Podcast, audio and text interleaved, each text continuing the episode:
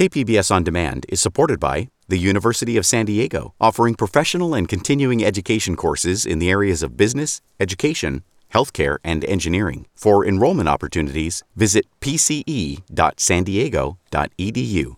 Good morning. I'm Kinsee Morlan in for Annika Colbert. It's Wednesday, June 23rd.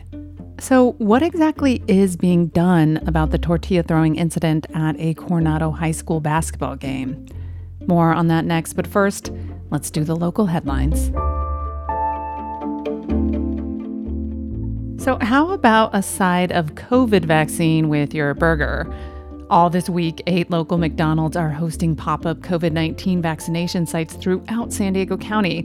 And as an extra incentive, McDonald's is giving everyone who gets a vaccine a coupon for one free menu item. San Diego County's COVID 19 vaccination rate is now at 86%, but the county is still looking for more ways, like experimenting with different vaccine pop up sites like this one, to get vaccines to more people.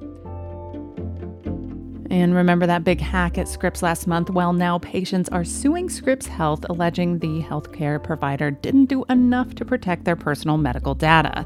Two lawsuits filed in San Diego federal court this week argue that Scripps should have known about the potential risk of a ransomware attack because of similar incidents in the healthcare industry. Scripps has yet to comment on the lawsuit, but said earlier this month there has been no indication yet that any stolen data was used to commit fraud. And maritime smuggling events off the coast of San Diego increased by 93% between 2019 and 2020. So far in 2021, more than 1,200 people have been apprehended while being smuggled at sea. And that is why the Border Patrol is launching its own Marine unit in response to this new trend for smugglers. In May, three people died after a boat capsized off of Point Loma. And in a bit of good news to file under the continued return to normalcy, the popular San Diego Big Bay Boom fireworks event will return on July 4th. From KPBS, you are listening to San Diego News Now. Stay with me for more of the local news you need.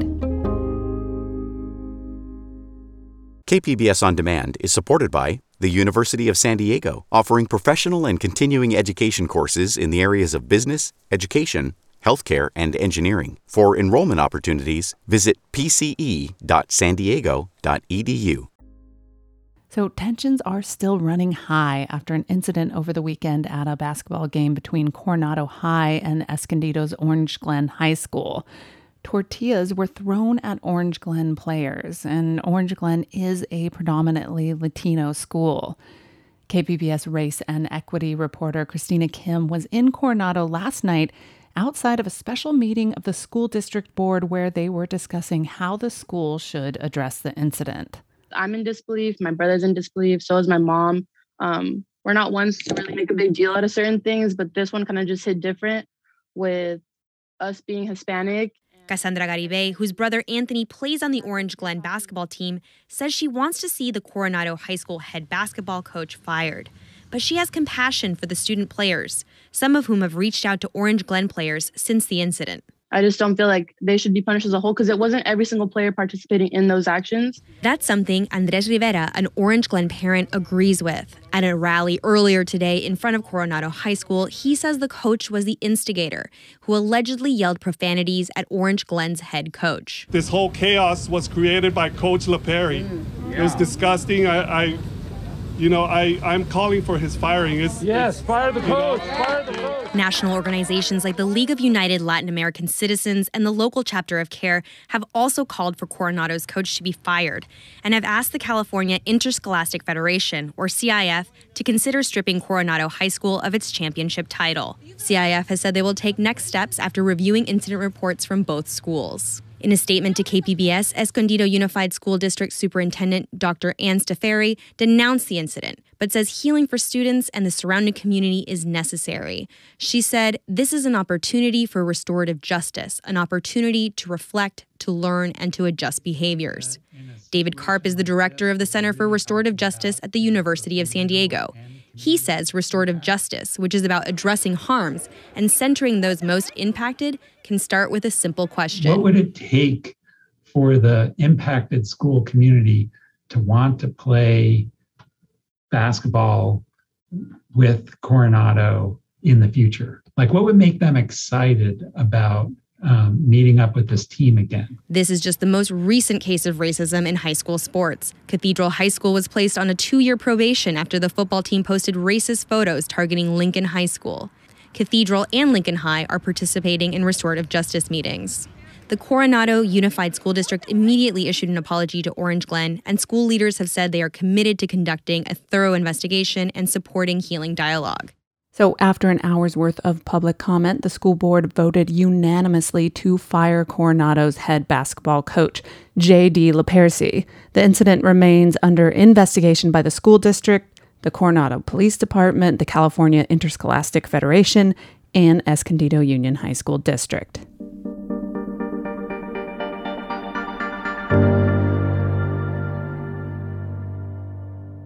Young people across California are calling on the state to do more to prevent their families from being evicted. KPBS reporter Alexandra Rangel has this report on their call to action. Landlord just raised our rent another $200 for the third time in the past year. And I'm scared. I don't want to put my kids back out on the streets. The Alliance of Californians for Community Empowerment, also known as ACCE Action, is raising awareness about the thousands of children currently facing displacement from their homes if the state's eviction moratorium isn't extended past June 30. ACCE Action says estimates show nearly 700,000 households in California are behind on rent. Especially for single parents, they are more likely to be behind on their rent here in California. But in San Diego, a 60 day extension to the county's eviction ban was approved by the County Board of Supervisors earlier this month, giving local renters extra protection from being evicted. Francisco Dueñas, executive director for Housing Now, says families with children are most at risk. And for young people in particular, um, the impacts of an eviction are are very real and long lasting. Alejandra Mendoza just graduated from Mar Vista High School in Imperial Beach. All I could think about was what if we're going to be homeless or what am I going to do? I felt like I needed to be the support system for my family. While most seniors are able to enjoy and celebrate their final year in high school, Mendoza and her family have been facing eviction throughout the pandemic. We have been through three eviction notices like from three different landlords. Fortunately, we have fought two of them with the help of ACCE. As state leaders debate extending the eviction moratorium, youth across the state are urging the governor to extend the moratorium and improve the state's rental assistance programs to make it easier for families to apply. These are people lives at stake. And that in itself should frustrate everyone. And coming up, preserving a slice of habitat in San Diego County. We're going to take a look at protected North County habitat after a quick break. KPBS On Demand is supported by the University of San Diego, offering professional and continuing education courses in the areas of business, education, healthcare, and engineering. For enrollment opportunities, visit pce.sandiego.edu. A little slice of classic Southern California habitat is getting long term protection in San Diego's North County. KPBS environment reporter Eric Anderson says the Escondido Creek Conservancy has wrangled more than $2 million to buy 79 acres of hilly land. People walking in this hilly, undeveloped pocket of land might catch a whiff of sage or mint. Short, stubby flowers reach skyward from rock hard earth that's been dried out by the sun. Golden grasses catch the wind, and off in the distance, a bird or two makes its presence known. This pocket habitat sits pretty close to home sites, trying to take advantage of nearby lofty views. As everyone knows, lots of development, lots of human activity in Southern California. Leonard Wittwer's hat shades his eyes from the early morning sun. He's the Escondido Creek Conservancy's board president. There are patches of what California was, and this this is one of them, and we're we're trying to preserve those, both for the wildlife but also for the human residents. This patch of what was is idyllic habitat for the endangered California gnatcatcher. The tiny bird forages for insects in the low lying shrubs. Gnatcatchers raise their young in nests just a few inches off the ground, but those nests are tucked inside dense shrubbery. It's the bird's presence that helps make this preserve possible.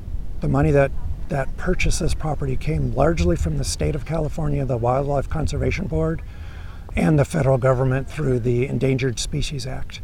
So, the, as a society, we've decided to set money aside to conserve land like this. Overall, the Escondido Creek Conservancy has helped buy and protect roughly 7,000 acres of wild habitat in the creek's watershed.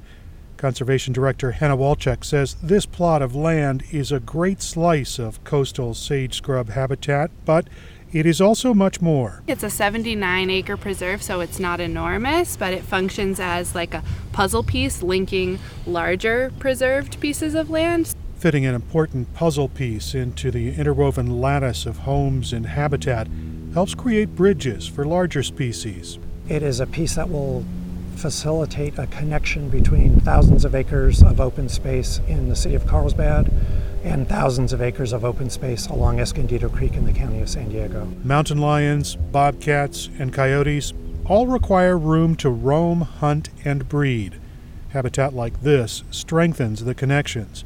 It also builds a connection with the people who live near the preserve. The Conservancy's Anne Van Leer says this plot of land captures a slice of the region as it used to be. All of California, Southern California, used to look like this, at least this part of the coastal California. And this will give them a picture of the past, but also a picture of the future. The scrubby habitat is being squeezed out of the region by housing developments, and that pressure is not diminishing. It inspires me to continue on. I'm a native Californian, and this is one of the times that I can feel like I'm giving back to California. And sorry, I didn't know that would make me feel emotional. Um, this is a place that's very special. Uh, California, Southern California is very special to me. Coastal sage scrub habitat is found in dry coastal zones and inland valleys that are close enough to the ocean to be exposed to the marine layer. The utility service road has brought invasive weeds and grasses to part of the preserve, but Van Leer says that'll be addressed. We will be doing the very fundamental, we will be weeding, removing what doesn't belong here and letting the natural native habitat re- replace itself. Cleaning up this preserve is an immediate priority for the Conservancy.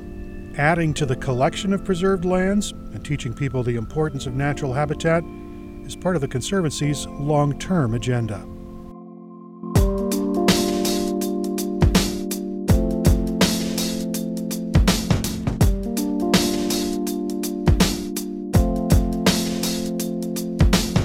That story from KPBS environment reporter Eric Anderson. And that is the show for today. Thank you for listening. And guess what? It is indeed pledge time here at KPBS. It's the end of our fiscal year, and if you like what you hear in this podcast or on the radio or you watch TV or YouTube, please consider a donation today, right now, at kpbs.org. Just go there, find the blue donate button. So you have me sitting in for Annika right now, actually, and for one more day because she herself is involved with Pledge. So, yeah, I will be back. But hey, while I have you, the Port of Entry podcast I help produce is hosting a YouTube live event tonight, Wednesday, June 23rd at 5:30 p.m. Our host Alan Lilienthal will interview famed animator, artist, and director Jorge R. Gutierrez. They will both be live on KPBS YouTube. You can chime in, you can ask questions at the end. Spanish captions will be provided. It's free. All you have to do is I don't know, you can open up YouTube, search for KPBS, or go to portofentrypod.org and look for the link to the event. We would love to see you there. Thanks.